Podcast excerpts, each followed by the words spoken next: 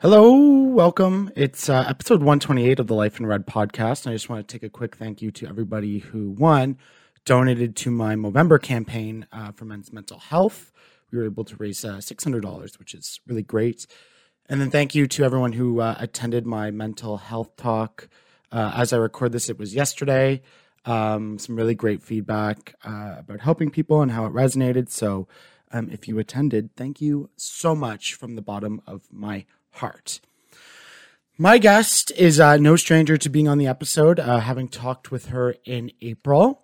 Um, and this conversation uh, is a long one, and we go into a lot of different tangents just because we get along so well and have fun. But the the primary reason um, she came on is to talk about some of the struggles our healthcare workers are going through right now.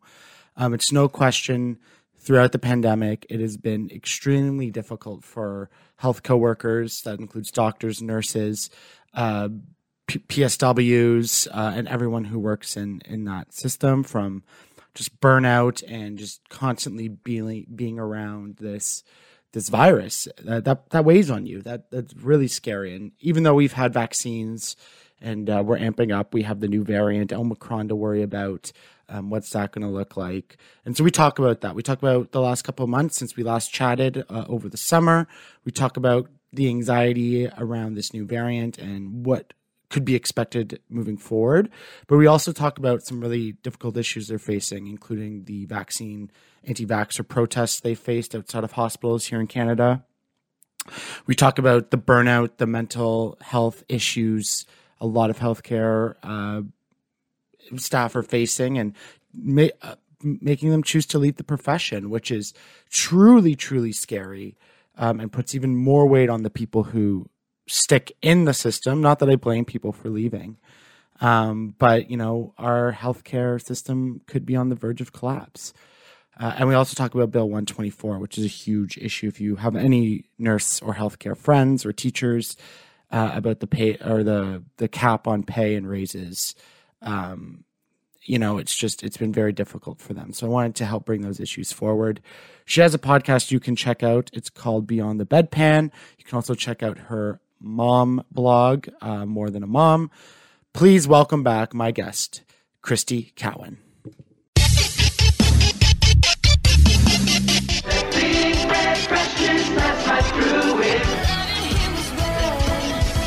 You take the red pill, you stay in Wonderland, and I show you how deep the rabbit hole goes. Welcome to Life in Red.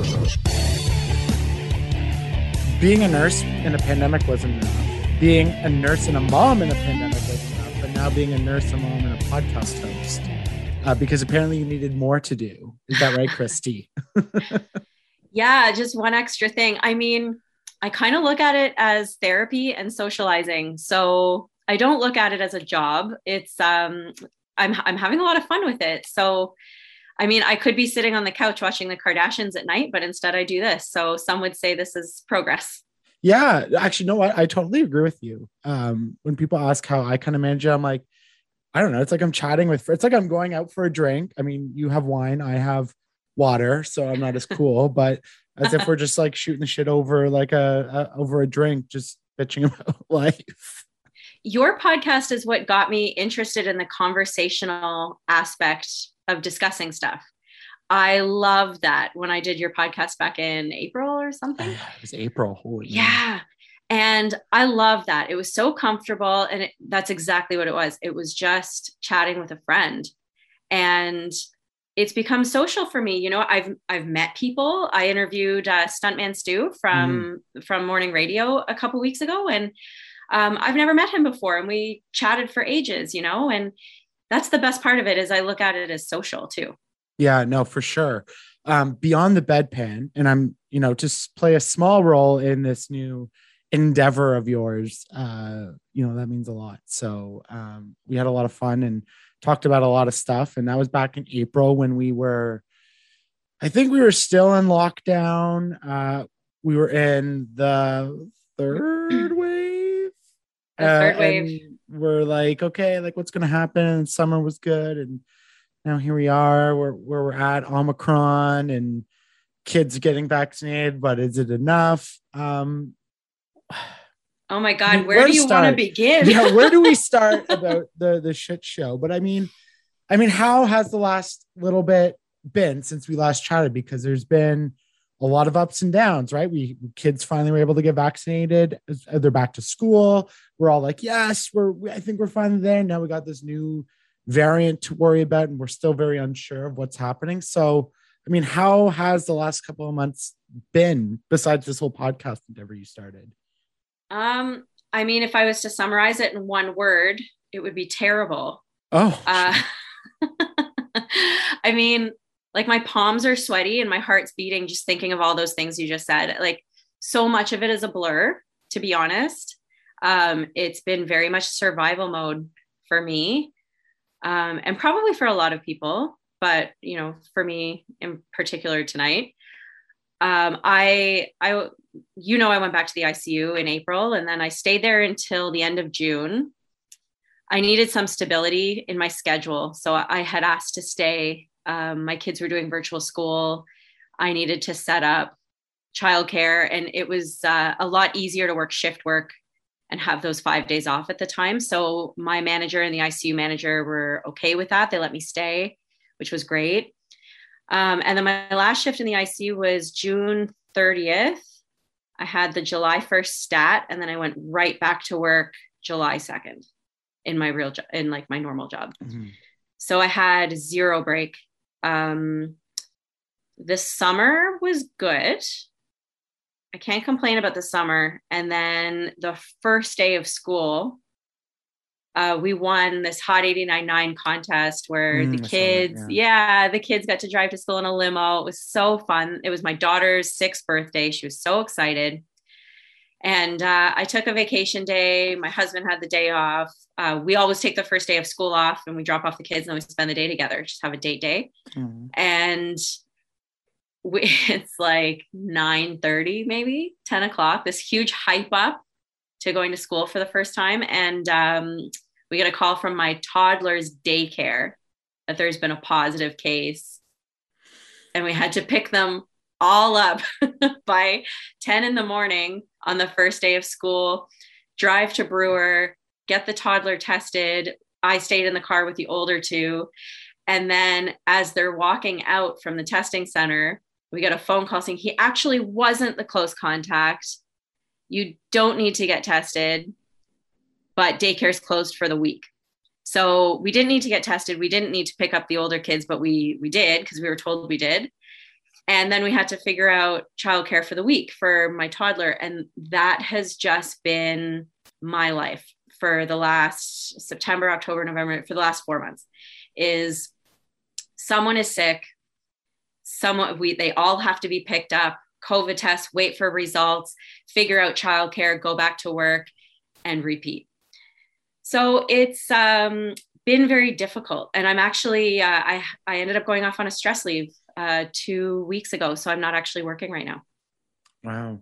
That just seems so turbulent. I mean, it's turbulent for everybody, but for parents, especially for for healthcare, like it's just a constant ebbs and flows of like like elation, then disappointment, then like heartbreak. Like it's just all these emotions that you have to like manage, and it's not even like weekly; it's like daily. It's minute by minute. You're getting phone calls, and same with my parents. Like you know, and now we're entering winter. There's freaking colds and flus and all these other things like going around, but it's not COVID, but everyone's sick, and you have to like it's just.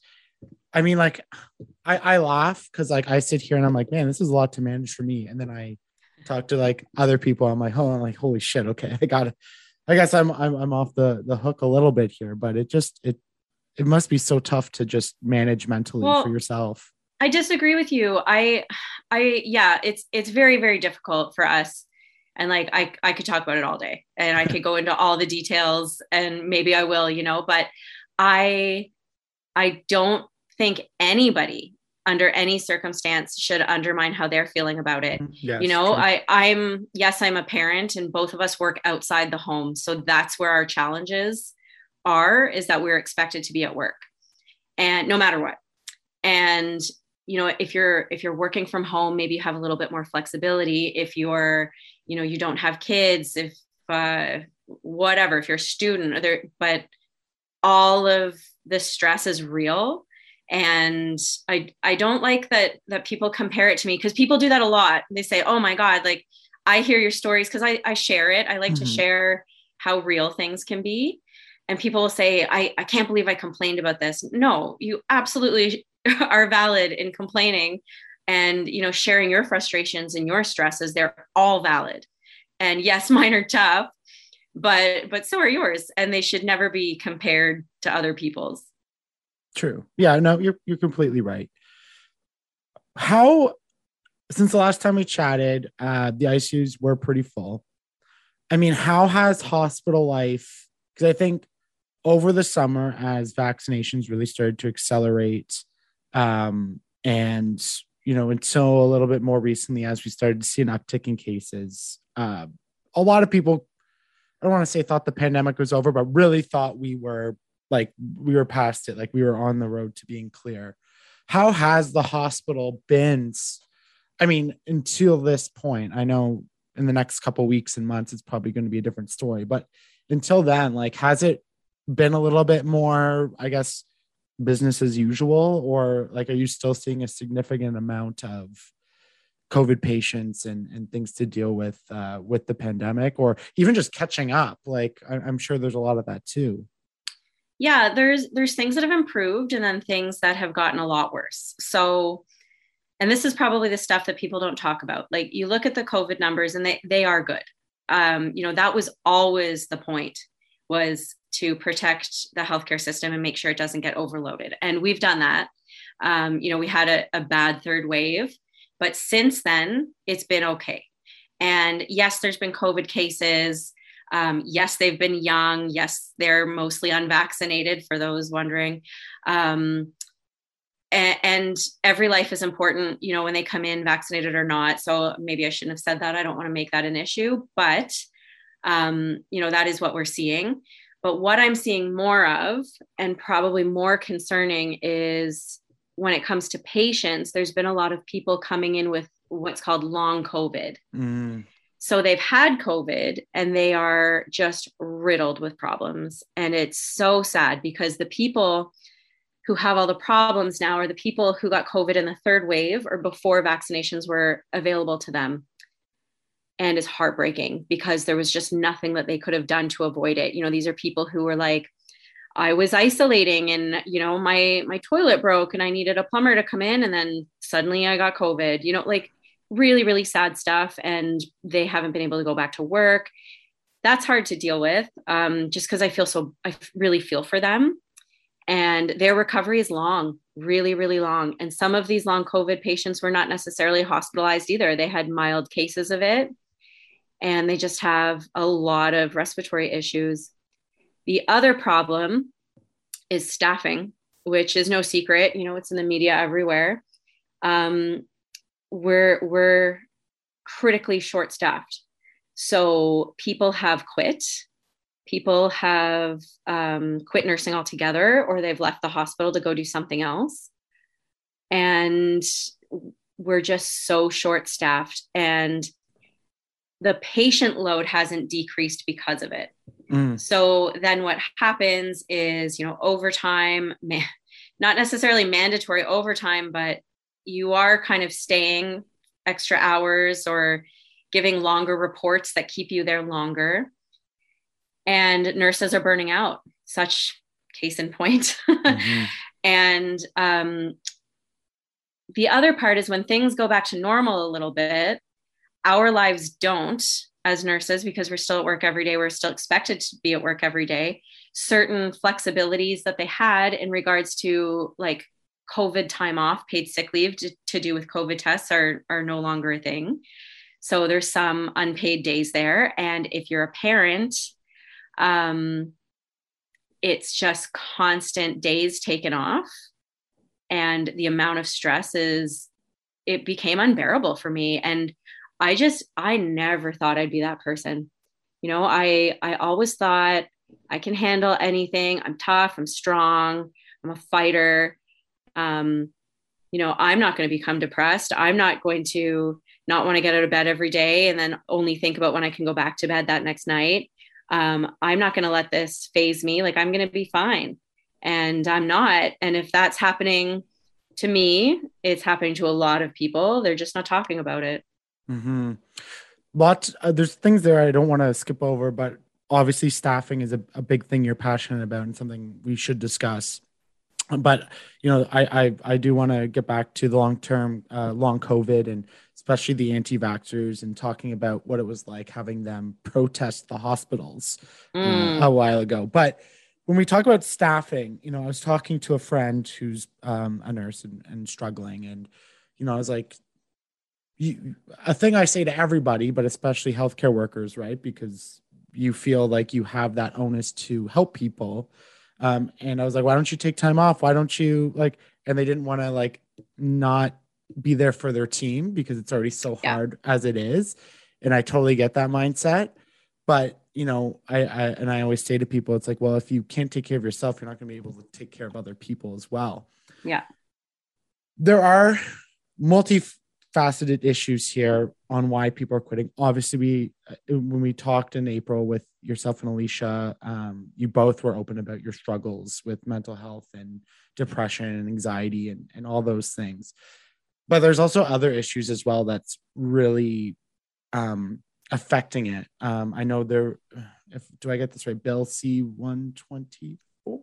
Yeah, one twenty four what is that? Because that's been i've seen numerous amounts of healthcare workers and nurses who have been advocating around that. And i, don't want to say protesting but they've been chatting about it and really vocal about what that means. So what is it and why is that such a an, uh, an issue for nurses that they're raising?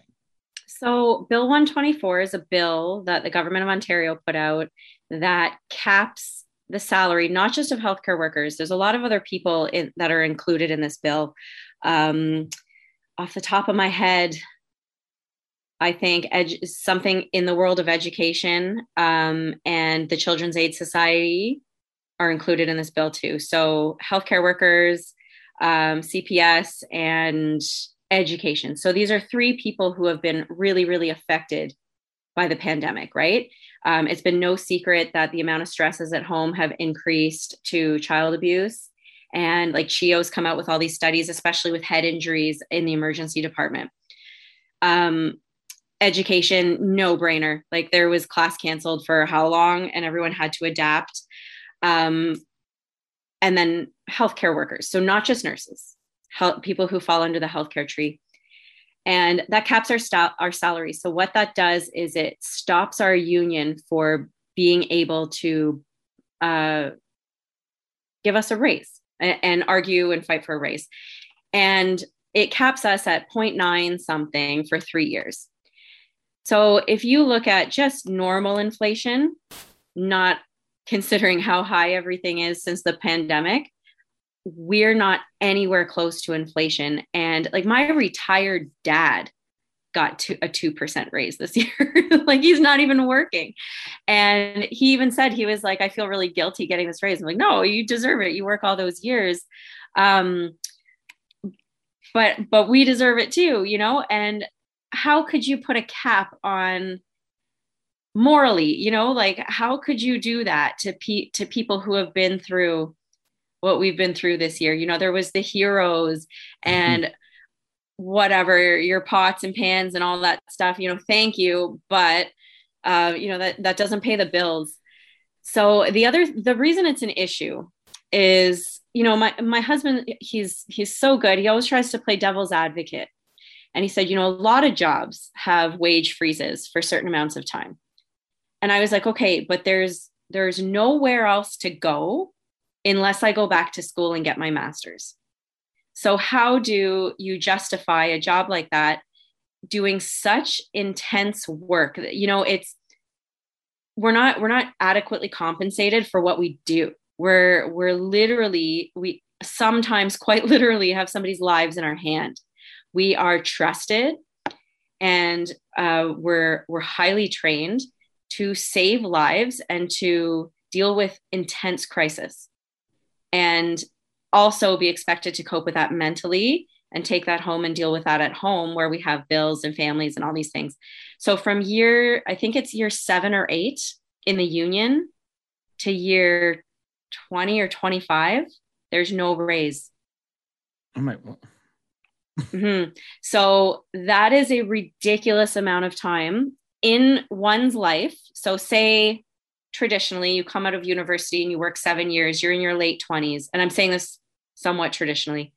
This is when you're purchasing a, a, home, you're purchasing a car, your parents are getting a little bit older and you're having to help there. Maybe you decide to have children, then there's the daycare cost. That's a whole other podcast. Mm. um, and then you're stopping their pay from for I'm not good at math, but what is that? That's like 14 years or something with no pay, no pay raise, and then you cap it. So you're putting a profession through the absolute worst, mentally, physically, emotionally, and then you you don't allow our union to bargain for a raise. Like we're not asking for much. We just want something. and and that's that's our rage against bill 124 in a nutshell what do we see the future of this fight being? Because obviously there's a whole a lot of other issues at at play, and you know I don't think as many people are going into being nurses and healthcare workers, especially I would say after this whole thing where they're like, yeah, uh, no thanks. Um, yeah. Like, are we? I, and I don't even know if you like know the answer. You can just kind of speculate, but like, are we going to be seeing? More and more people quitting, uh, protests, like people walk out, and then what do you think the effects of that will be? Like, are how could we potentially see a collapse? Yes, there, there's. I, I'm predicting a collapse. I mean, you're going to see a few things. So you're going to see some generational differences, right? And this is where this is the where they're going to have the biggest problem. So all the people who could retire as the pandemic started more or less did retire. They didn't want to go through that.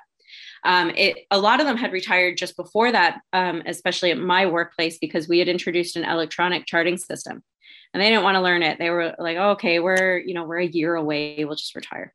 So we'd already had lost a lot of the senior nurses. The ones in that level just below that, um, a lot of them have left since the pandemic because of short staffing or, or they're injured and they have to go off to other places because the mm. workload is so high physically right? And then you've got this generation who uh, is probably maybe my age and, and younger. And they're going fuck it. I have options. And i think nursing before was seen as a calling um, a duty um, you know like very Florence Nightingale and this is this is my my duty to take care of people and this is what I need to do and we put a lot they put a lot of stuff on the back burner because oh this is just the job. But in my age group that I'm seeing so people in their 30s are going I'm not going to be treated like this. I have options. I can go back to school. I can go work for the government. I can go work for, you know, Immigrations Canada. I can start my own business. I don't need to put up with this. I'm out of here we we're a generation that puts um you know we we work to live we don't live to work. And that's a problem for the public if we're not compensated adequately for our job. Because we say well we're being kind of treated like shit we're going to leave. We're going to find something else. And a lot of people are doing that. I've met two people in the last just couple months who have started their own business and this is good. I'm proud of them. And i think it's it's really good for, of them to do that for them. But as a healthcare system this is bad for the public because they charge. It's private right? So if you don't have anybody to take care of you there's always going to be someone there but you're going to have to pay for it. And then this is this is kind of how I see the government privatizing healthcare. If that makes sense. I don't know if I explained mm-hmm. that properly. No, it does. And then it starts to affect, as always, the most vulnerable people in our society who aren't going to be able to seek care. Yeah. And one of the things that I, I want to get on the like the podcast, someone who really knows more about this, but with our aging population, uh, and and we're going to really see an increase of people who who you know are older and already as it is just what we have baseline now we do not have enough generation z or millennials to take care of boomers as they get into retirement age and old age. Yeah. like it's already we're already pretty screwed. Um our economy is going to be pretty screwed. But the the healthcare like our healthcare is already screwed and we're not even seeing like the large uptick we're going to start seeing with all the baby boomers who start entering nursing homes and retirement homes and start falling and getting injured or getting sick with cancer or other you know whatever going into the hospital like it's bad now. Hmm it's going to be worse in 5 10 15 years. And not only do i not see anybody really doing anything about this at a political or leadership level i don't even see people talking about this really except like a select few of academics I'm that's trying. yes you yeah uh, and there's advocates for sure but like just like we are want to talk about the climate absolutely it's scary but right here at home we are going to have a whole bunch of shit we're going to have to deal with real Mhm. quickly and i don't think we're prepared no we're not prepared and like i had a friend leave the province because her daughter needed um needed she, there's a lot more than her being autistic that we found out since then but sh at the time the funding here was so poor and the healthcare wasn't adequate for her needs. So she left. She she packed up her family and she moved to alberta. And because they had a better program for autism over there. And that's what people will do. I mean people who need care like that um, they'll just go somewhere else where they can get it and that's the exact same for for the workers is people who want to be compensated for the quality of work that they do are, are going to go elsewhere and they'll go to the states you know we we get double the pay if we just Yeah. go drive a couple hours into new york so You my know, mom like- that's what my mom almost did when she was a nurse and except she ended up having me but her choice was to go to the states and you know you get paid way better you do get paid way better. It's uh it's shocking how much more you're paid in the states. And their uh their signing bonuses are large and yeah you're taxed and and whatnot but it's still incentive. And that's that's kind of what we're missing too in ontario is we're missing the incentive. And it's not good enough to just bring new nurses through the program. You have to you have to want the people who are already employed to want to stay. You need to offer incentives to the nurses you already have for a couple reasons. One, they're already trained and they already know what they're doing. And two, you need people to train these newcomers. And you, you know, you need preceptors for new grads who are coming through the program. And you just need you need senior nurses on on the floors for when shit hits the fan. You need Mhm. someone to go to. You can't just staff the place with a bunch of a bunch of new nurses and they will become they will become the go-to people eventually but when you're fresh out of university and you don't have any experience you need the nurses with experience so they need to start retaining who they have they need to start making it appealing to stay and that's what they're missing right now I mean, at this point, with where we're at now, would you know even a two percent raise end up keeping? Like, would that even solve anything? Say they get rid of this bill and you're able to get that that very minimal but thankful raise of not even what our inflation rate is at right Mhm. now.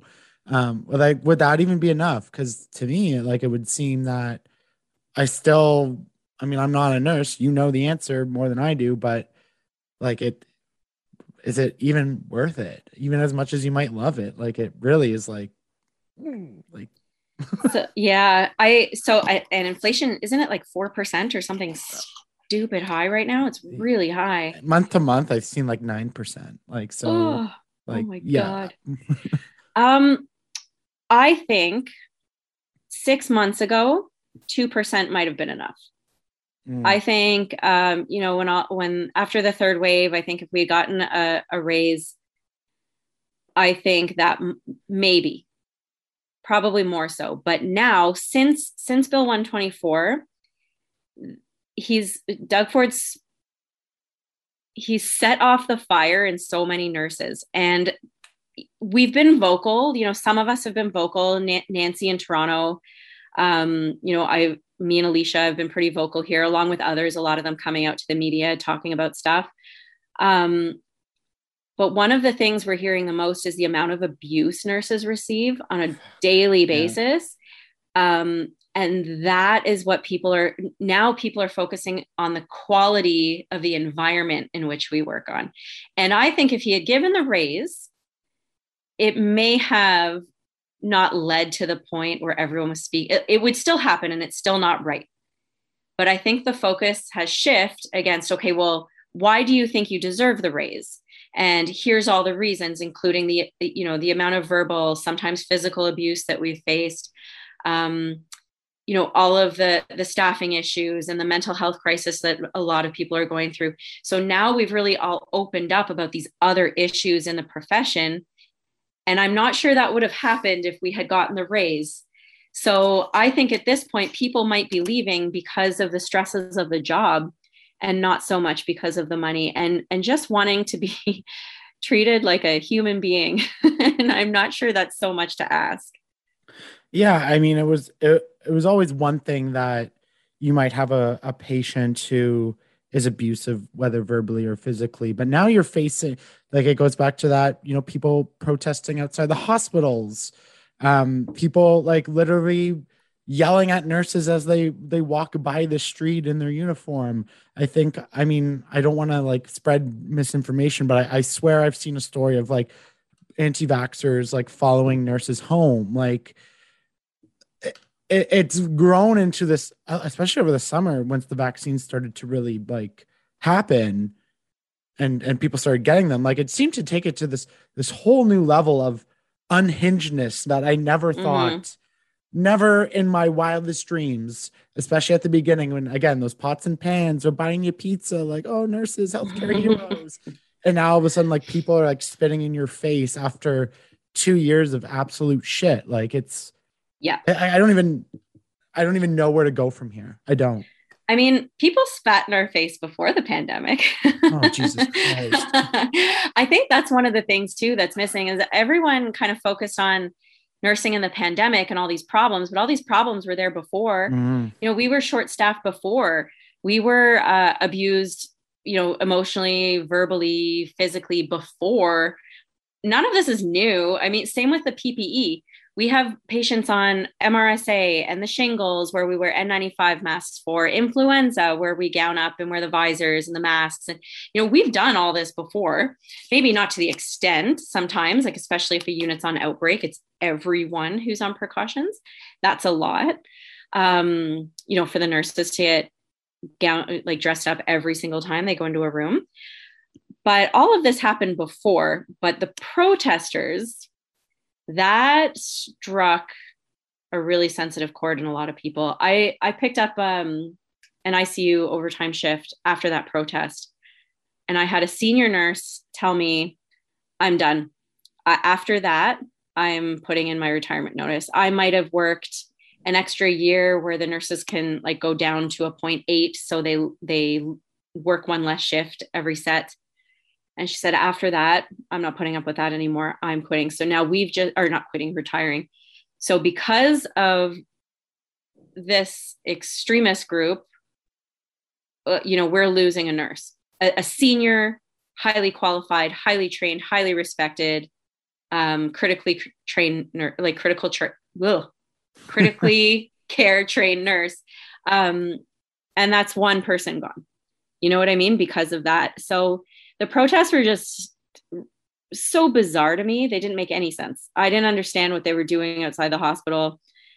I the whole thing was just really stupid and almost laughable.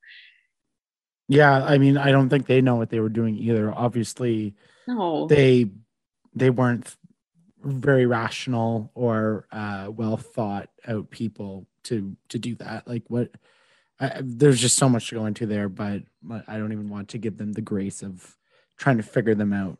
no, but the most upsetting part about those protesters was I had a patient and she was in a room where you overlook the street.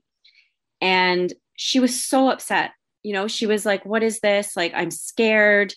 I don't understand what's going on. You know, are they going to come into the hospital? Because nurses were we were talking about it, you know, and I'm I'm sure they they picked up on the vibe and maybe overheard some stuff. Her room was right outside of the break room.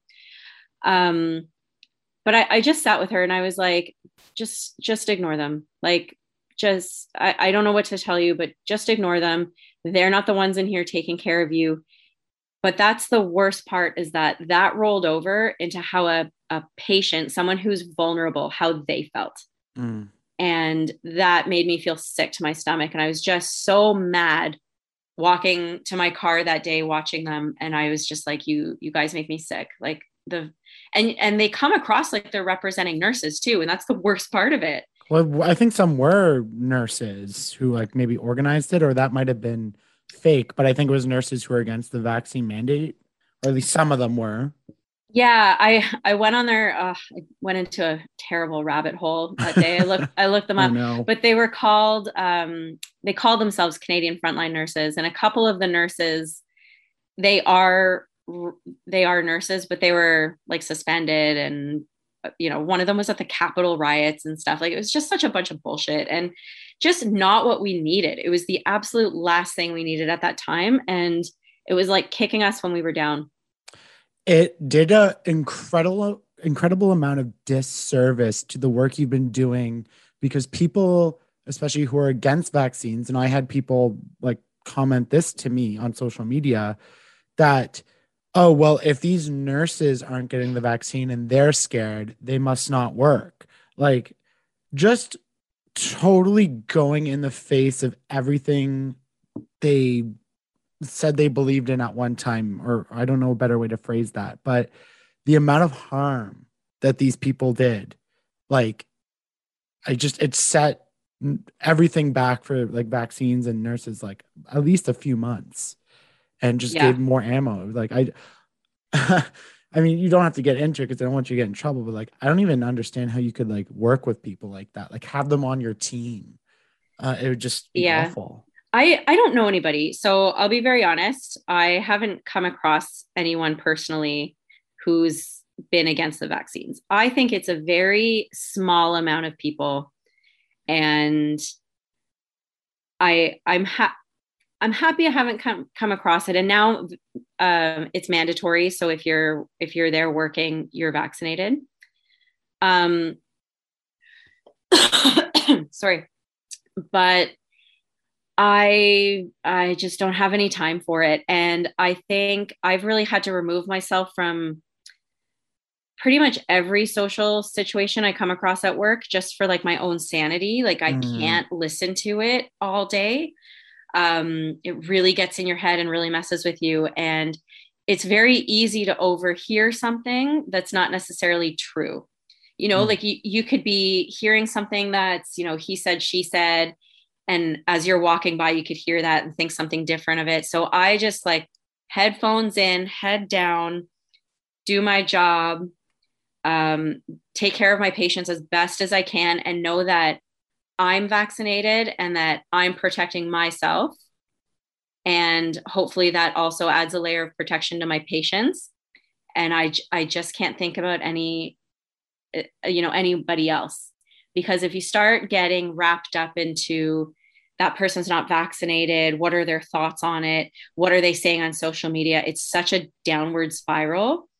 And with everything going on with the pandemic and at home and the schools, I just couldn't take any more of it. And even with trying to cut that stuff out, um, I still reached a, a, a max of, of, what I could handle.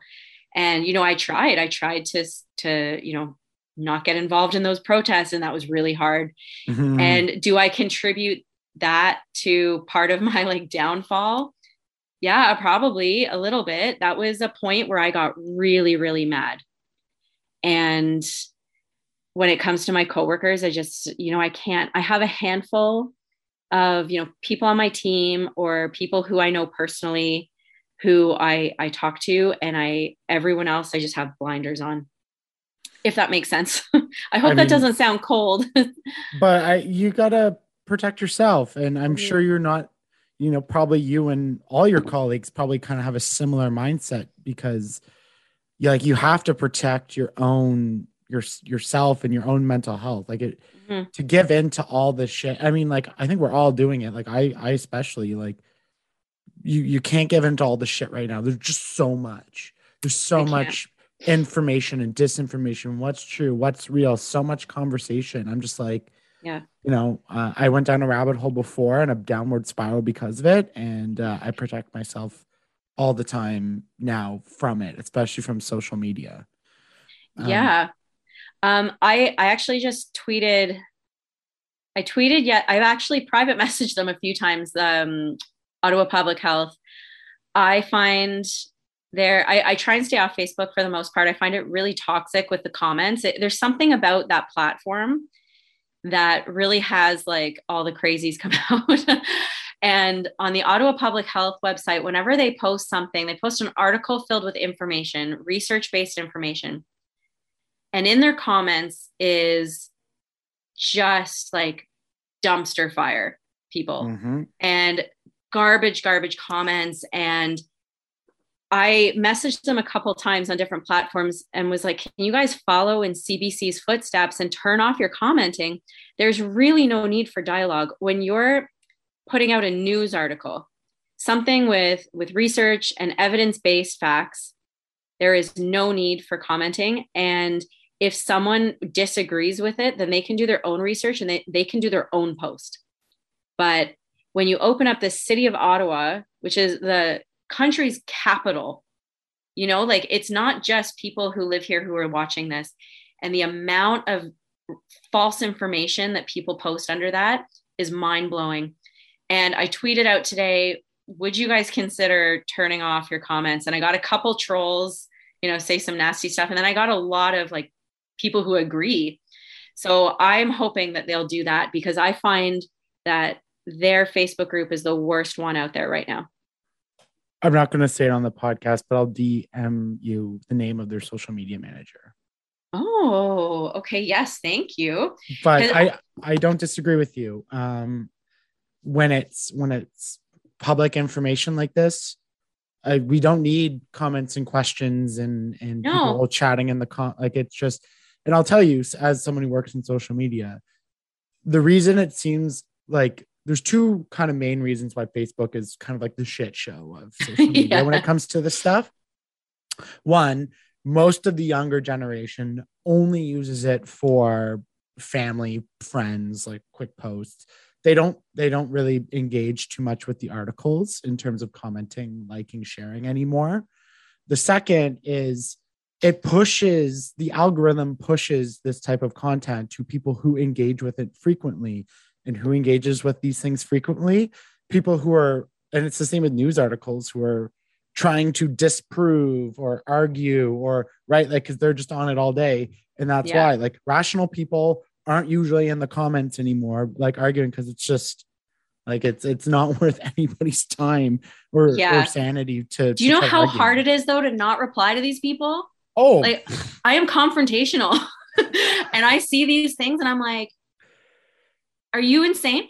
And but no, I've like I've really gotten good at that is just stepping back and being like, not my circus, not my monkey. But it also kind of is my circus and my monkey because it's Yeah. these idiots who don't who don't follow, follow any of the guidelines who end up admitted in the hospital. so yeah no you're you're completely accurate um but i mean you arguing you could bring up every point of science you can and it's not going to change their mind so it's not on a you- total on a total side note have you seen the the reddit subreddit herman cain award i've heard of it but i haven't seen like the subreddit but i i've heard of that thing it's yeah. pretty dark but if you if you ever uh, are looking for something new to read take a take a few minutes and check it out because it's uh, it's it's really sad but it's it's also like this is the only way that people that people get it some Yeah. people you know and that's that's so so sad because it could be prevented and they just don't do it. Yeah. No it, it's at this point of the pandemic it's like like what more can we do? And it, it for me you know not even as a healthcare worker the hardest part is like you know deep down that the only way you're ever going to reach these people is is compassion and just understanding and not being angry and just encouraging as much as you can without reacting Mhm. or or they get covid or someone they love gets covid and gets really sick and ha- either dies or long covid like that's really the only two ways they're going to to change their mind and it's just Yeah. so unfortunate because there's nothing really else you can do you can No. get mad as you want it might make you feel better in the moment but it's also going to make you feel like shit Yeah. arguing with these people and it's just so sad and i feel more for healthcare workers because like you said then they're in the icu and you have to take care of them and like we had the answers all along Mhm. and now it's just what like right we have to just go through this circle all the time it's like I saw a TikTok video yesterday. And it was a nurse. I think she was in the States. And she basically, if I can find it again, I'll send it to you. And she said, you know, at this point in the pandemic, I clock in, I do my job, and I clock out. I'm not going to try and change your mind. I'm not here to, you know, to do anything else except for clock in, do my job, and clock out. And that's it. You you have my my best self at work, but that's it. And I, it really struck a chord. I was like, damn, she's right. Like it was to that point where I was going in and I was like, oh, I'm here. It's eight o'clock. Okay, that's great. And then I'm constantly staring at my cell phone, waiting for it to ring to go pick up a child mm, and or to hear there's been a, a, a case or or whatever and someone's got to go for testing and blah blah blah blah blah. It was just a revolving door of problems. And she spoke to me. It was like i was telling that story. She's like clock in clock out whatever. Like i don't care anymore. And there definitely is I'm, i wouldn't say i feel that at work because i haven't personally come across anti-vaxxers or anything like that but i have in my personal life. And you know I, I actually got into it with a friend of mine and she she's vaccine hesitant. We'll call it that whatever. And uh, I, I was really mad at her. And I I- like i said before like you just have to not let your brain go there anymore for your own well-being because if that's the case you're going to just be mad at everything all the time. Yeah. and i you can't do that I was supposed to have a gentleman on my podcast, but I got ghosted um, the day of the interview. Uh, but he studies conspiracies and uh, especially into this this whole movement towards wellness, which both you and I are very much sort of into in terms Mhm. of you know like fitness and taking care of yourself and mind and all that stuff. I, I'm not against wellness, but it was this idea of how it's become cult like and and this What? idea of like purity and because did you see that thing where like anti-vaxxers like everyone kind of thought it was like you know like the old 50 year old man in his basement but it turns out it's like 42 year old uh, white women who vote liberal are the most likely to be anti-vax and a lot of it has to do with uh, like the mommy culture and like wellness culture and this idea of Oh. like purity and you know that you know our our natural systems can take like control right? Like it it was just really struck a chord. So i was i found someone who was writing about it and doing research on it and then i wish so i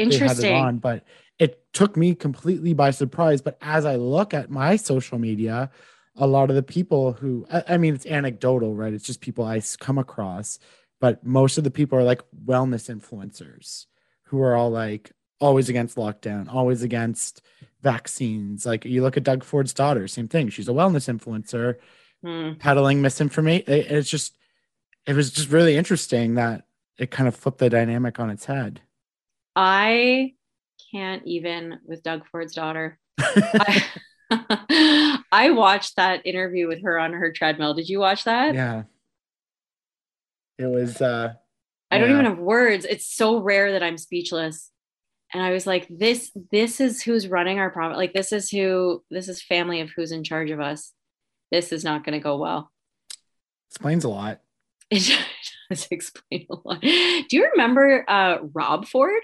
Like, it Yeah. kind of, it just kind of became that he just doesn't exist. I mean, I know he passed away and it's not a nice story, but it's like everything that happened with him just, I feel like it didn't happen or like it wasn't real.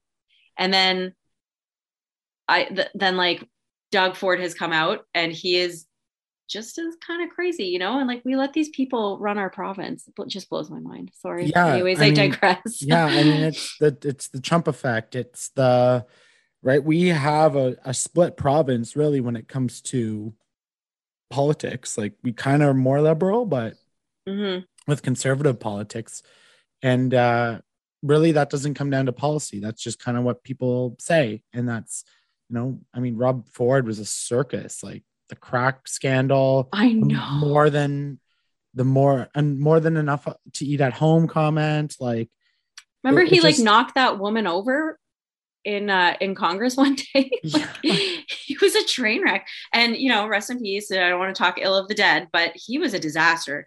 And and then we we still voted in his brother after all that, you know, and like at some point it's our fault. It is our, it is our. Well, I mean, it's not my fault. I never Not my fault either. Them, but you're right. Um, what's the mood like right now? Because we're at a very weird time where there's hope. I mean, um, I know your kids got vaccinated. Uh, all my siblings just got their first dose, and there was a lot of elation. Mhm. Now we're in this uncertainty of what's this next variant going to be like. Life is sort of almost back to normal in a lot of cases, but not quite. And now we, you know, we don't know what to think. We don't know what the next couple weeks are going to be like. What's the mood like in the hospital? Is it like anxiety? Is it deflation? Is a little column A, a little column B? What are nurses and healthcare workers feeling right now? So, I mean, I haven't been there in a couple weeks, so I can't speak to like currently today. But when I left, the mood was tired.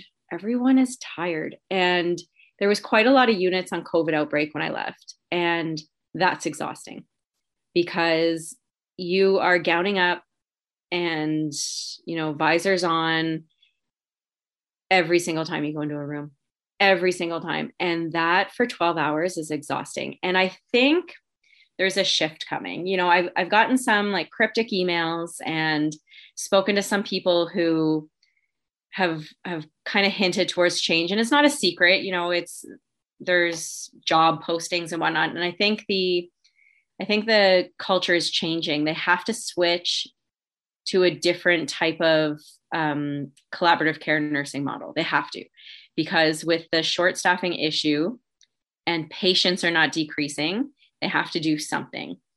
So change is coming, I think. And there's a little bit of hesit- hesitancy towards it. And there's also a little bit of relief. Okay, like at least we're going to do something. Um, lots of role changes, extra management positions coming up. And they're going to be bringing in uh, RPNs and do more of like a team nursing approach when they're short staffed and having a bigger um, resource nurse pool. So that means like nurses don't necessarily know where they're going to work that day, but they're scheduled for a day and they're put where they're needed. Mm. So they are changing things a little bit to kind of um, adapt to this short staffing. Is it a long term solution? I don't know. Um, but they, it's being recognized that nurses are not doing well, I think, in my opinion. You know, there's been a lot of push towards wellness. And I personally feel like there's a lot of support out there, but it's not easy to navigate, which is what I found. You know, uh, to find a, a therapist is like pulling teeth. It's impossible to navigate the system, and then it's impossible to talk to someone, and then you have no idea who they're who you're talking to, and if they know anything about, uh, you know, what you've been through or or what you're currently going through. So it's it's there for you, but it's also not super user friendly. If that makes any sense. Oh, that's my that's my realm.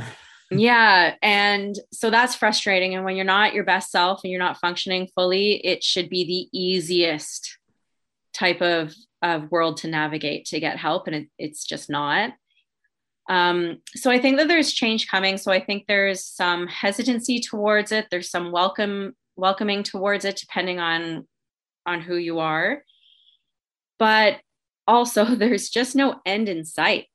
And I mean, personally, I I blame not everyone getting vaccinated, and I know that that's not fair it's not a fair statement, but I do think if more people had gotten vaccinated sooner, you know, some of this could have been avoided. And not, and I'm not talking about the hospital, I'm not talking about Ottawa, but the world, you know, like they're South Africa, for example, right? This is where this new variant has come from. And they're at like 20 or 30% vaccination rates. Why, why, why are they not getting vac- vaccinated? Why do they not have the vaccine? Why is it not being pushed everywhere? And that's what frustrates me too, because you can't stop people from traveling and seeing family. I'm not talking about luxury vacations, I'm talking about visiting family, funerals, weddings, births of babies, grandparents, you know, you can't stop people from traveling. This whole problem is global. And we have, uh, from what I hear, we have so many vaccinations just sitting around. Why are we not helping other countries that that don't have it? Why are we not donating to them? And why are we not sending people to go do vaccinations? And this is just not an Ottawa problem. It's not an Ontario problem. This is something global at this point. And it's not going to stop. There's not going to be an end in sight until we have global vaccinations. And that right now with the new variant is something that is is in my head is why are these countries not vaccinated and why do they not have access to it? Yeah, we uh we all i think the people who followed this always knew this was going to happen again a yeah. new variant would emerge experts have been warning um, so when this you know first was found in south africa and botswana and then in europe and how quickly it came out like everyone's just like we knew we didn't know mm-hmm. this one like with all the mutations and what that's going to mean that's what causes a little more anxiety but we always knew variants were going to happen and like it's interesting. So when we look at like the poorer countries, uh, countries in Africa, um, some of the poorer nations, you know, Sri Lanka, Myanmar, Yemen, you know, just places that can't afford it and are relying on the donations, it's very slow. But then you look at countries in, I mean, even America um, is not doing well. I think they're at like 50, 60%. Uh, you look at Eastern Europe, um, that is, you know, we look at Austria and what they have to do. They're going to start finding people daily who don't get mm-hmm. the vaccine by February. Uh, Eastern Europe's very opposed to. They have a lot of it. Russia, who's like, I think they're still leading the world, if not top. They're still vaccine like hesitant. Like, I don't care. I'm not getting it. Right. Like, so we have these two issues. We have people not getting supply, and then we just have just lack of education, information, I mean, South Africa has supply and they just have a huge rate of like just people who don't want to get it despite it all. And it's just for us who Canada's done relatively well with vaccinations compared to the rest of the world. It's like climate change, right? We can do all we can do and we do a decent job at it. And then uh, we rely on the rest of the world. And now we're, we just, we're pretty much doomed. And you know, I don't want to think pessimistically about the rest of the world and and where we're gonna go, but I mean, I like I I don't see it getting much better at all. Me neither, and I such a Debbie Downer way to think about it, but it's it's true. I I really believe that. I I don't see there gonna there any change. And what scares me the most out of that is the vulnerable people who um, you know, the handful of reasons why you actually can't get a vaccination. Um, children, you know, like yes, five to to eleven are able to get vaccinated now, but they're still not going to get their second shot until maybe February. And then what about babies to to four? You know, I have a toddler.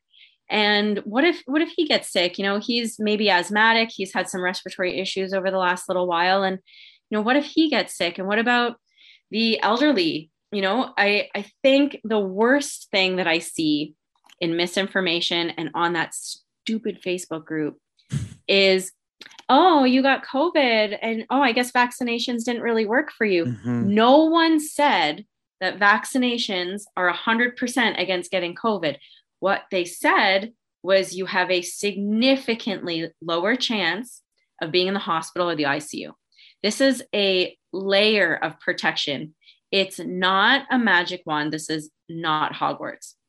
And that's what bothers me the most is no one like whenever they're they they go after false information, it's always attacking someone who got COVID, who got vaccinated. It's not, oh my gosh, I wish wish them the best. Or yeah. if even a kid, there was a kid in the news. Um, and oh, someone yeah. was like, do they have any comorbidities? It doesn't matter. It doesn't matter because it's still a child and they still have COVID in the hospital. And you don't get to say that because you're trying to say that vaccines don't work. Yeah. It's just horrible. Yeah. yeah. It's, it's, I mean, I, the amount of hope I've lost in society and people, and I'm someone who loves people, and I try to tell people as best I can. Huh. It like I just I don't know anymore. so I don't know. Um, I want to talk about the podcast before yes. I let you go. Um, Beyond the Bedpan, episode seven was just released yesterday. Yesterday. The Stuntman Stu. Um, I know you mentioned it kind of with, you know, me and and our our conversation in April, but what else goes into this? Because you've already had sort of it's not just healthcare people. You've kind of had a, a, a lot of different people in your first couple episodes. So what what's going on with that? As the, the wine hits the back of the throat in the wrong way. no, I'm just getting over a cold. Eventually, the kids, um, all of their sickness ended up on me. Uh, being a parent. so I just got my voice back actually to cancel a podcast the other day because I had no voice. Um, so yeah, I had stuntman Stu on, and the point is to you know i i've said a lot of like negative and honest things in in this conversation because you know it's it's real but the point of the podcast is to take a different spin on it and it's to try and get some public awareness so nurses are vocal nurses have been out there we've we've said our piece and we're not being listened to so the next person or people who we need to speak up and to get the attention of is the public. They're the ones who are voting. And I think there's some people who think healthcare doesn't really affect them. You know, I've never been sick. My family's healthy. All my loved ones are healthy. But then they hear a story like my second guest, Jeanette, who was young, healthy, and in a car accident, and then how that affected her life. You know, and then so people who have maybe been in a, a fender bender who who maybe got some whiplash or whatnot can can maybe relate to Jeanette and think that could have been a lot worse for me and healthcare could have affected me the way it affected her. Mm. And so that's what I'm getting from a patient's perspective is I'm trying to open people's minds to the fact that healthcare affects every single person, whether it's you directly or indirectly, um, or as an employee or whatever, it affects you. Now, you could argue other provincial issues like education. Maybe that doesn't affect you. I mean, in the long run, yeah, for like definitely, but yeah, definitely. But look at us now. yeah. But in the long run, yes, but people don't often think in the long run. But a car accident, a heart attack, a stroke that could happen to you tomorrow. So I'm trying to get their attention as if this could be you. And then I'm also interviewing nurses um, of different professions that are not just in a hospital so that if people are thinking of leaving their job maybe they don't leave nursing altogether you know maybe they go into cosmetic nursing or maybe they go into the dental world doing sedation dentistry or hmm. maybe mm. they start their own business doing something that they're really passionate about so i'm trying to get there's a lot of different areas of nursing that people just don't know about so i'm trying to get them to tell their story so that nurses who are listening can say, oh, maybe instead of leaving nursing altogether, I could just try something new and mm. stay in the profession and build my own little empire. So that's kind of the the goal of the podcast. Um, and I've also just found it very therapeutic. I love speaking to people about their stories. Um, I like you know debriefing my own story with them like i had alicia on and you know we more or less just talked socially for an hour and uh and it was great and whenever i'm done filming a, fo- a podcast i feel amazing mm-hmm. i'm in mm-hmm. such a good mm-hmm. mood i'm so uplifted and it's like this boost of serotonin and i feel really good so it makes me happy it's a hobby And you know, you say like, where do you ha- find the time to do it? We kind of do it together as a family. So my husband does all like the editing and the the music, all this. Like I'm not very good with technology, and so he does all that stuff. I come up with the ideas. My son likes to play around with it as well. He's really into computers, and you know they're all really interested. Like my kids ask me almost every night, "Do you have a podcast tonight? Who are you talking to?" and it's just uh, it's something really nice to do so it's it's really added to my life whether i get a lot of listeners or not i don't know but um well i do know it's not that many but it doesn't matter like i i like it and if i reach one person who goes oh i had no idea that that's what was happening in the healthcare world maybe i'll do a little bit more research before i vote in june then i've done a good Mm. job Mm, all right. So that means we're gonna have to have another conversation before voting time. yes we're really we gonna will. get, get super deep. Um, I I relate to that so much. It's so true. And even when I'm talking about a, like a, a sadder subject or a heavier subject, whether it's it's something about you know what's going on in the healthcare system or mental illness or something you know race like Black Lives Matter or Indigenous fight or you know trans issues, things that are deep and they you know I have to put a trigger warning and and you know can Mhm. really affect me i actually leave that just as well as a positive one because connecting with someone on such a deep intimate level and really like you know i'm not looking at my phone not looking at my computer i'm i'm in this conversation connecting with another human being there is something it just it fills my soul yeah it, it really, really does. And you're right, like the serotonin boost, the Mhm. the the learning from it, the and just the conversation. Because you know, I didn't speak to anybody today. I didn't even open my mouth. I think other than to say swear words because I was working. Right? I was I'm in my apartment all the time. Like it's been such a beautiful experience, especially over this pandemic, even though I started before. Yeah. Um, I love it. And I still don't even have that many listeners, and I'm on this is going to be episode 128. So, I mean, if it ever does, cool. Yeah Awesome. but you're not doing it for other people. You do it for you right? And you do it for something that you're passionate about. And i saw that like you really inspired me with that. And then i began listening to podcasts and nothing like like yours or mine like i listen to garbage like i love uh two bears one cave is my favorite I love Bert and- Kreischer. Oh yeah my God, he's so he's a lot though he's a lot Yeah. and then I listen to Giggly Squad and I like I listen to yours, I listen to quads. And who's the other one? Something was wrong. I don't know if you've ever listened to that. It's really good. Mm, Um, so I have like I, I got into all of those over the summer.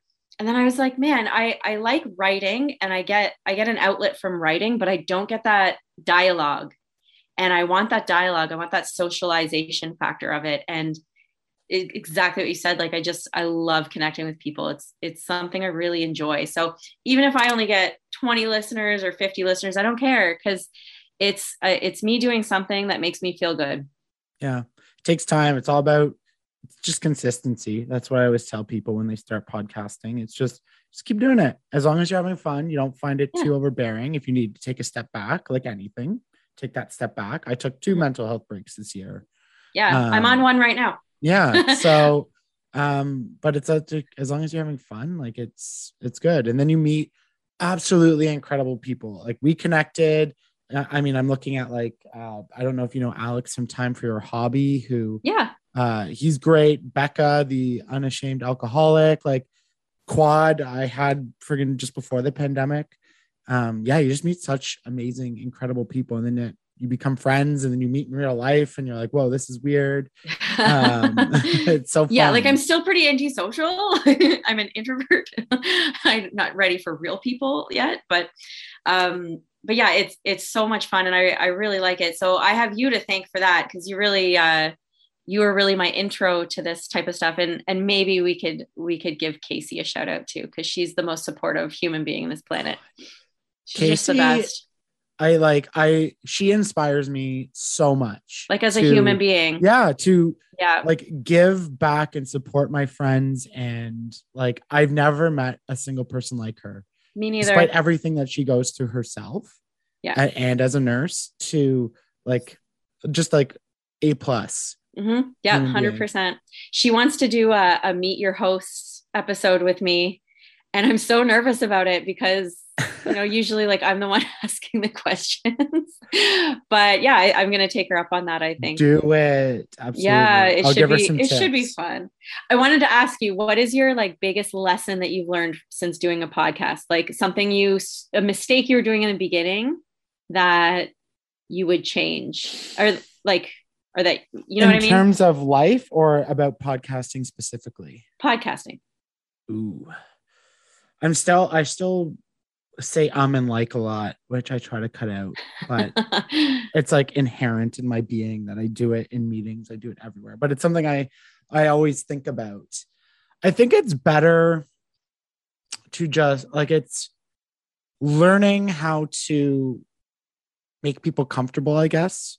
Mhm. Um, I think I've always been good at that, but as I talk to more and more people and start to learn social cues and and you know when a question might make them uncomfortable and and how I can maybe rephrase things to to to make it more comfortable or come out right, right? Asking questions seems easy, but it's not.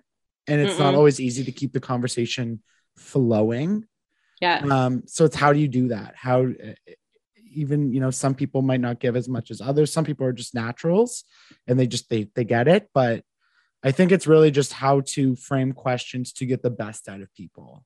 Yeah. um and and to make them feel as though they are empowered and they are confident and they are able to answer this question even if they're uncertain in a confident and and great way because you know there's so many people who be like oh i'm sorry if i spoke too long or i'm like no no no, no. Like, keep going. Keep going. go for 10 minutes if you want if you have 10 minutes of something to say I'll, i'm happy to just you know let's go Yeah. I love the active listening part. You know, I I tend to I mean, I'll admit it, I can take over a conversation and this has forced me to learn how to actively listen to people. And I love that part. And I notice it in my daily life too, you know, instead of being so you know, self-admittedly self-absorbed sometimes, I can take a step back and be like, "No, I want to know about you." and I now can ask you these questions. But one thing I would do differently if I would to go was to go back is I started advertising my guests before I had interviewed them. And then as you know, you get ghosted. And then I have to delete stuff. I'm like, oh yeah. So that politician in my riding who said he'd be on my pos- podcast just never replied to me. And I never, I never dated online. So I didn't really get the the Oh. ghosting thing till now. but I was like, why isn't he replying to me? Like, how come I have to message him again? And how many times is desperate? And I was like really in my head about it. Yeah get used to that. People will be like oh i'm so down. You'll set a time you'll send them a link everything's good they confirm and then just that day you just poof and then you send an Gone. email like hey can we reschedule? and just I, I get i mean i'm so used to that from my business world and dating life but uh as a podcaster like it'll happen. And you'll have like you'll be setting something up with someone and they'll stop replying. I mean Yeah. i could probably be at like 160 episodes with with the amount of people who've like ghosted so Oh, that's brutal. And I have been known, you know, a lot of people with like social anxiety to cancel. Um, and this is a really another good tool for me too to not do that because I'm like, oh no, somebody's like, someone's probably showered, somebody's probably like had to figure out Zoom, like, I'm not going to cancel and I have a commitment tonight. And so, like, for my mental health too, which is again a whole other podcast, this has been really beneficial. But yeah, like I had someone a couple weeks ago, a huge name in the nursing world. Um, you know, and I'm sitting here like waiting patiently with all my notes and stuff. She's not showing up, not showing up. And I call her and she was like, Oh, it's not on my schedule for tonight. Like, okay. like, all right, thank you. And that was just it. And I was, oh, I was so nervous. My palms were sweaty and then nothing. So it's kind of disappointing, but yeah I guess I have to get used to it. I mean, I get it. People have shit come up. They don't always, um, you know, they're busy. People have anxiety, all that stuff. Totally understood. Even Yeah. if they miss it and they email after and they're like, "I'm so sorry," uh, like, totally get it. Like, that's Mhm. totally cool with me. I, I I understand it as a person who juggles many different hats. Um, but like, yeah, it's the people who don't always give courtesy. yeah, I mean, I suppose the alternative is me just like going downstairs and watching Vanderpump Rules. So, you know, it's not really, it's not a loss. yeah, I mean, I'm just on TikTok, so. uh, Oh my God. Can we talk about TikTok for a second? Yeah. You guys TikTok. got me obsessed. I I like I'm really offended that I'm not an immediate TikTok star. star. Like I I'm like only 100 views. How dare you? Like how come no one is interested in this? This is hilarious. Yeah, it's uh, I it's such an interesting platform because you know love you can have something that like my the biggest one I got was like 400 and some thousand views. Um, and really? then, what was it? uh, it was me dancing as Harry Styles in a suit jacket with no shirt on. So I think that that's the kind of stuff that gets a lot of views though. And like the- I'm just not willing to to dance on TikTok yet. which yeah um but it's funny right like so that did it you know went vi- viral whatever you want to call it but i didn't get any follows like really i got some but if i make like a, a dating tiktok that rent goes really well like i i did one where i updated my hinge profile with a voice prompt about going to therapy and i did it as like a radio commercial and like that stuff it didn't get it got like 40,000 views but i got like like hundreds of followers from it. It's like oh my it's so god! weird. How come? I think I saw that one. Yeah, it's uh it's so weird. I don't really know like the algorithm is just different. And you know, as I tell like the people in my life because I work in social media as like the announcers, I'm like, it's con- again consistency. Just keep putting things out that are either funny, relatable, entertaining, or authentic. And like it might not always hit, but if you just keep doing that and be true to Yeah. who you are, like you'll develop some sort of audience. And now I have friends. I literally have friends I I've love that. met across the world Mhm. who we DM each other on TikTok. Oh, that's the best. I I came across that a little bit on Instagram, and I got a real. I did it with Liam. It was like, what is uh name something that you're supposed to like, but you actually find really annoying. And then I like dubbed to a picture of my toddler, and it got 1.2 million views. And I was like, holy shit, like that's legit viral. I and like I got a ton of followers, like thousands of followers off of it. And then I was like, then I discovered TikTok. and Like Instagram just means nothing to me anymore. It's like I've broken up with my high school boyfriend for my my bigger and better university jog. like mm. that's what TikTok is. It's so fun. Instagram, Instagram now is just a place to recycle TikToks.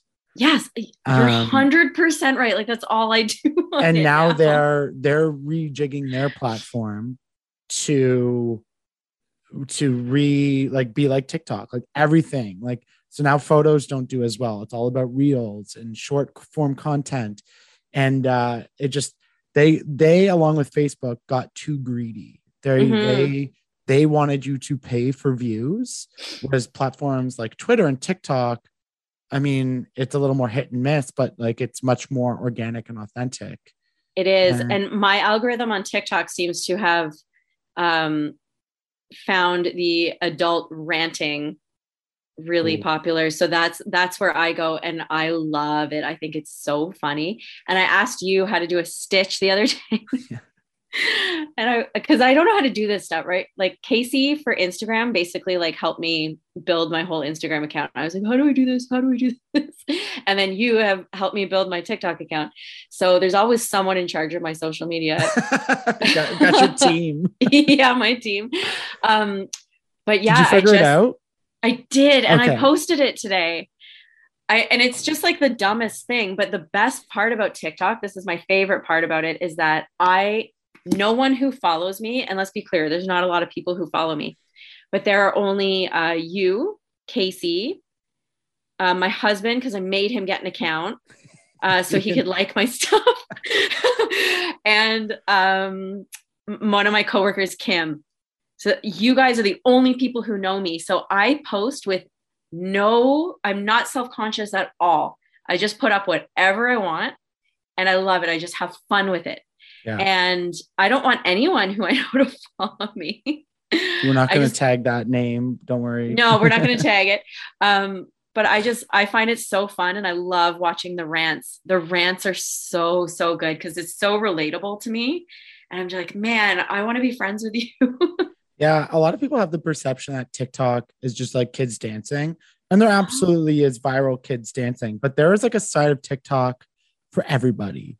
Like, no matter what you're into, you can find creators and people making videos about things you enjoy, whether it's sports, wrestling, Lego, rants, like, and people are like fucking hilarious. They're Like, so funny. I People are wish so I was. funny. I wish I was that creative sometimes, and like But the isn't amount that of TikToks exactly I it? Yeah. Oh my God. I send TikToks all day to Casey and Kim. And uh, they do it back too. Like I'll wake up and I'll have like 30 yeah. notifications. Perfect. Like what a great way to start the day. It's just the complete opposite platform from the negativity that you find on other platforms. oh It's well, there's this- negativity. Don't get me wrong. Oh, I haven't come across it yet, but I mostly I mostly rants. And honestly, I was like, I thought I was going to be the oldest person on TikTok, and everyone who comes up on my feed is in their 30s and 40s. And a lot of the men, like, there's a lawyer who comes up and he's so funny, and he just like he just rants about like his clients, and it's one of my favorite people who come up. I love it. I love TikTok. So thank you for that. You have. I was always like, I'll never get TikTok and here I am. I'm like, okay, it's uh, I have a 30 minute time block right now for TikTok. Yeah, no, same. I was always I was like that for so long, and then I think it was March. I made one, and then two of my good friends who were like the same as me were like, "We're never getting it." Also got it, um, and now we're like, "Yeah, we always send each other TikToks." They got even more followers than me. It's stupid. oh, I'm gonna um, go onto your TikTok and I'm gonna try and steal all your followers. I think I'm at like ninety percent women. well, that's good for you.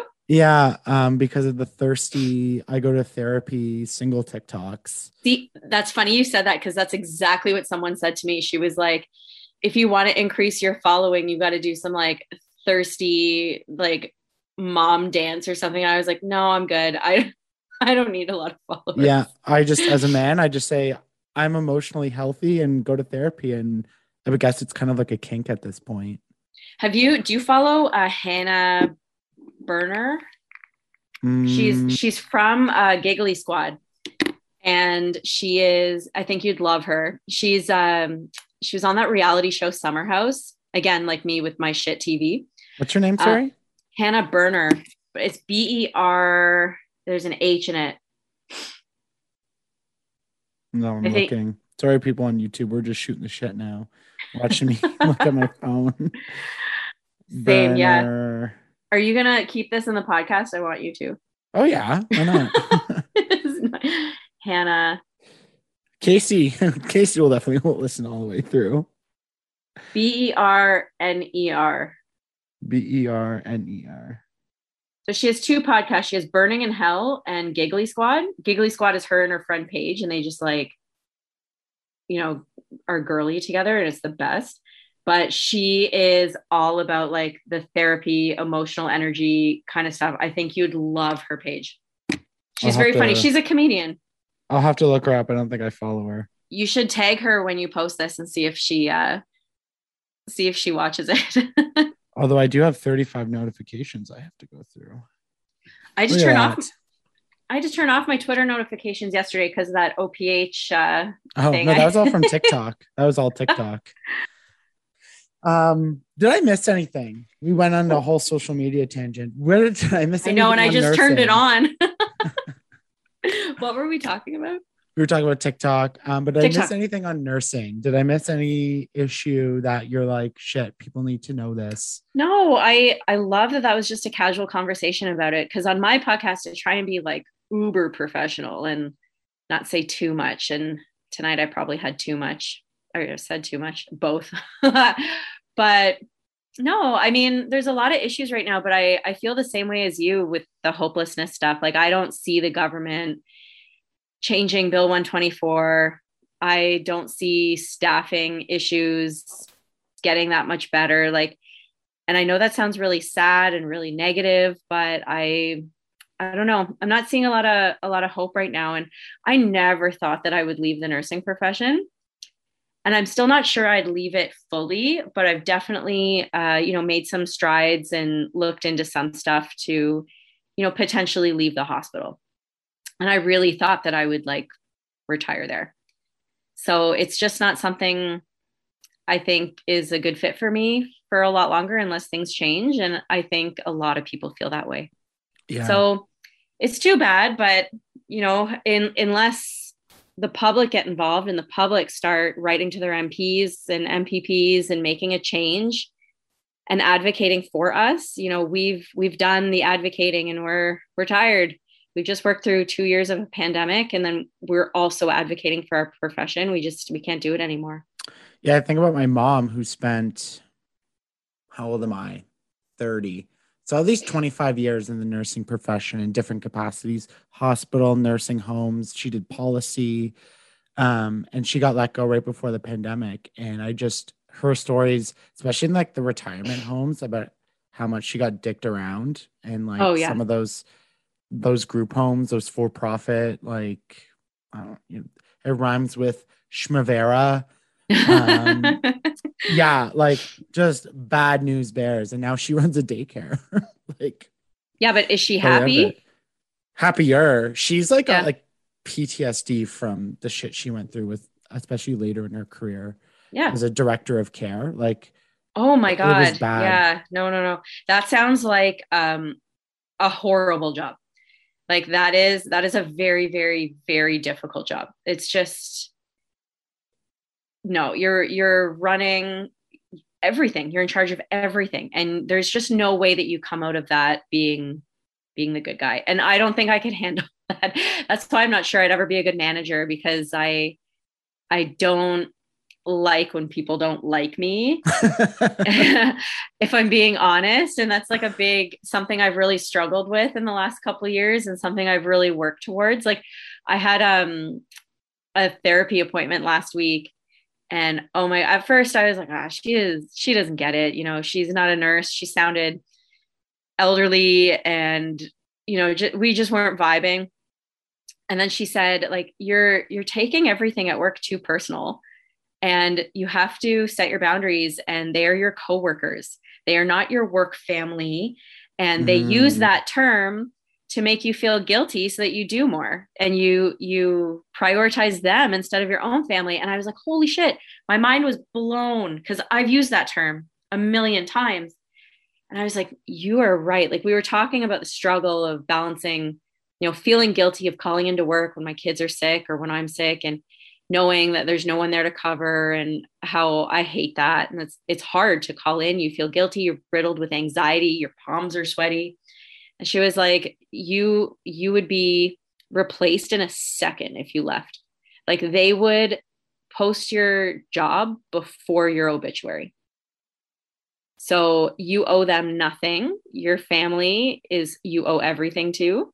And you need to stop thinking of them as a family member and they are your coworkers, your colleagues, your workplace and i was like yeah that whole thing of like wanting to be liked and accepted like no it doesn't it doesn't really matter. Like i am liked and i am, am accepted at home with my friends and my family and that's where my priority always needs to be. Yeah um, and that's why we're now in the phase of the great resignation and mm-hmm. why all of a sudden businesses and corporations are having trouble finding workers because everyone's like nah fuck this. Like yeah. you need to pay me what i'm worth uh, no more of this bullshit. Uh, that you know, and it's true. I, have used the term work family too, and like I do genuinely care for some of my coworkers that I will yeah, go same. above and beyond, and I will do a good job. But you're right, and your therapist is right. The boundaries mm-hmm. are so important, and it's so difficult because we still have managers who are still so adverse to you saying no or putting a boundary. Mm-hmm. So we have a lot to work on as like a culture, but like we're we're moving at a rapid rate. And if healthcare if media if government all these places of employment if they're not going to keep up i mean they're going to be out of business because no one's going to want to work for them. We're out of here. And like uh, nursing as well like you're confined to that 12 hours. And there are a million jobs where you can work from home and set your own hours. The flexibility situation that's happened in the last two years, that norm of, I mean, for example, me as a parent, I'd love to get my kids on the bus every day. You know, I at seven in the morning, 645 actually, I drop two of my kids off at my neighbor's house. So I have to open their garage. They're all still in bed. I open their garage, I put my kids in there. I watch them take off their stuff. I give them a hug and kiss, and I send them off into an empty house where, because they're not awake yet, because I have to go to work. And I hate that. And you know, um, I my neighbors are like my family. I I adore them. I love them, and I wouldn't trust anyone else with my kids other than like my parents and them. Um, but I still would really like to be able to bring them to school. I'd love for them to be able to sleep an extra hour, me get them to school, you know, wave goodbye to them as they go on the bus. I love that. And it is so regimented that I must start at a certain time. And as far as the work that I have to do, it's just not necessary. You know, I I definitely could show up half an hour later and work half an hour later and still get the job done. And I think people our age are seeing that. Oh, well, you know, my friend who barely graduated high school is making just as much money and he's working from home every day and he has flex hours. So people want to do that and they're going to have to adapt and it's going to be a huge culture shock to you know the the upper level management but it's that it's adapt or the great resignation Yeah. because people are just going to leave Well, especially nowadays, like 12 hour shifts, like easy. Like, like, what is it? Six to six, seven to seven, eight to like your whole day. Like what? Like it is complete. I mean, I guess for staffing reasons, but like in life, whoever decided this, like, holy hell, like a 12 hour shift, whether it's healthcare or at a factory, completely ludicrous and unnecessary. there was there was a time for it. And i think to arguably you'd find a lot of people who love it. And on the exact other side of it you find a lot of people who say this is just not doable anymore. And the the 12 hours so the two days two nights are they're tough. It's, it's a, a lot of hours to work but the five days off is is nice. I never found it quite enough recovery. I would have liked one extra day because that first day off you're coming off of a night shift. So i would come home you know i'd have something to eat. I go to sleep wake up at 12 be groggy till 2 and then like either be up till 2 in the morning watching tv or go to bed because i'm exhausted. Either that first day you're you're not really that functionable. For me um, but I found the 12 hours a lot easier when I was younger. As soon as I had kids, it's not what I wanted anymore. And some people that have kids say it works really well for them. And and those people should be able to do that. But the people who don't want to work two out 12 hours should have the option of working eights or sixes or fours or weekend working only or whatever. They have to figure out something that allows flexibility. You have to make the job appealing so people will stay. And right now, you're not going to pay us more. So, what are you going to do? Yeah, it always. What was the thing before? It was always, um, well, if you don't like it, find another job. And now everyone's Sure. like, Okay. yeah, everyone's like, fine. And then wait, whoa, whoa, whoa, hold on, like, not so fast. I love Uh, that. The Great Resignation. You should call the podcast that. Oh, yeah. I mean, that's that's I That's mean, the name. That's what the the media calls it anyway. It's like a, that's why. Oh, really? I haven't Yeah. seen it. That's that's very witty. I like it. It's yeah. I mean, it's more of an American thing than Canadian media, but like the New York Times and and like they use because that's like what's happening. People Globally, too. Yeah, Yeah. it's it's interesting that it's globally. all the the shift care like the shift work the and like you said because you you're expected to show up be at work do all this. And then meanwhile like i'm sitting at home. I mean the job's done. I'm very busy but like i'm working from the couch in my underwear at like Mhm. nine o'clock. Yeah. go for a walk and then like come back uh as opposed to like you know waking up. I haven't even woke up before 8 a.m you know f- in forever. I, like i don't even know. Listen, if you ever want to come over here and take care of my kids, if you're ever feeling a need to get up before 8 a.m., you just let me know. Well, I feel very honored that you just said that you wouldn't trust anyone with your kids except your neighbors and your parents, and now apparently me. So, oh, I've seen you've got a, a I've seen some pictures of you with kids. I agree. Five? Five. I Are have they five. young- I have five siblings under thir- like thirteen and under, Yeah, you can take care of my kids. That's fine. and I have to babysit them sometimes. Yeah. If you ever need them to have friends and also babysit my kids, please take them. I I kind of want to give up babysitting because there was a girl, a neighbor who I used to babysit when I was like 13, and she's engaged now, and I'm like, what the like what? Pardon me. I think I saw this. You do a story on it? Yeah, yeah, like so I don't want to feel old anymore, you know? I don't want to like be like 40 and then seeing your kids being engaged and being like "Oh," and I'm me still being single complaining about dating on TikTok. That's my entertainment on my TikTok time block. That's hard to say. um listen, uh I think you're the second longest podcast now. Um Casey's the longest. So Oh, that well, I'm honored. If I was going to be second place to anyone, it's definitely going to be Casey. you know what? Down the road in 2022, uh you and Casey are gonna need to come on together. oh yeah. I've just decided that. why you can join her when you interview the host on mine if you want. Oh my god, I should, eh? Yeah, that would be great. Yeah, just do a little like group fest, and I'll actually drink this time instead of just drinking my water. Like I know I'm really wine. disappointed. I mean, I told you why I had already had a glass of wine beforehand. I think it's warranted when you're dealing with a a poor little munchkin and Chio and just making sure her mom is fed for the night. We broke out the wine. Yeah, definitely. I had to. Poor little thing. um, Beyond the Bedpan. So seven episodes out now. It's everywhere you get podcasts. Um, website, social, your website, social. Um, at Beyond the Bedpan on Instagram, on Twitter, same thing, and also on TikTok. That one's not very uh, active though, and my other one is at more than a mom underscore. Same on everything. Just got so many different profiles going. Love it. Social media star. Someone asked me why I did I didn't just make Beyond the Bedpan the more than the mom one. And I was like, no, I want to keep parenting and nursing separate. So That's fair. That's fair. yeah, Um, Thanks- this was fun. Thank you so this much. This was so fun. Thanks for having me back. No problem. I look forward to joining yours at, at some point. Um, Thanks. I can't whenever comes wait. down.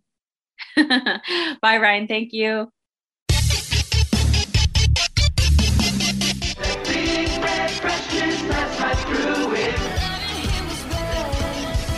You take the red pill, you stay in Wonderland, and I show you how deep the rabbit hole goes.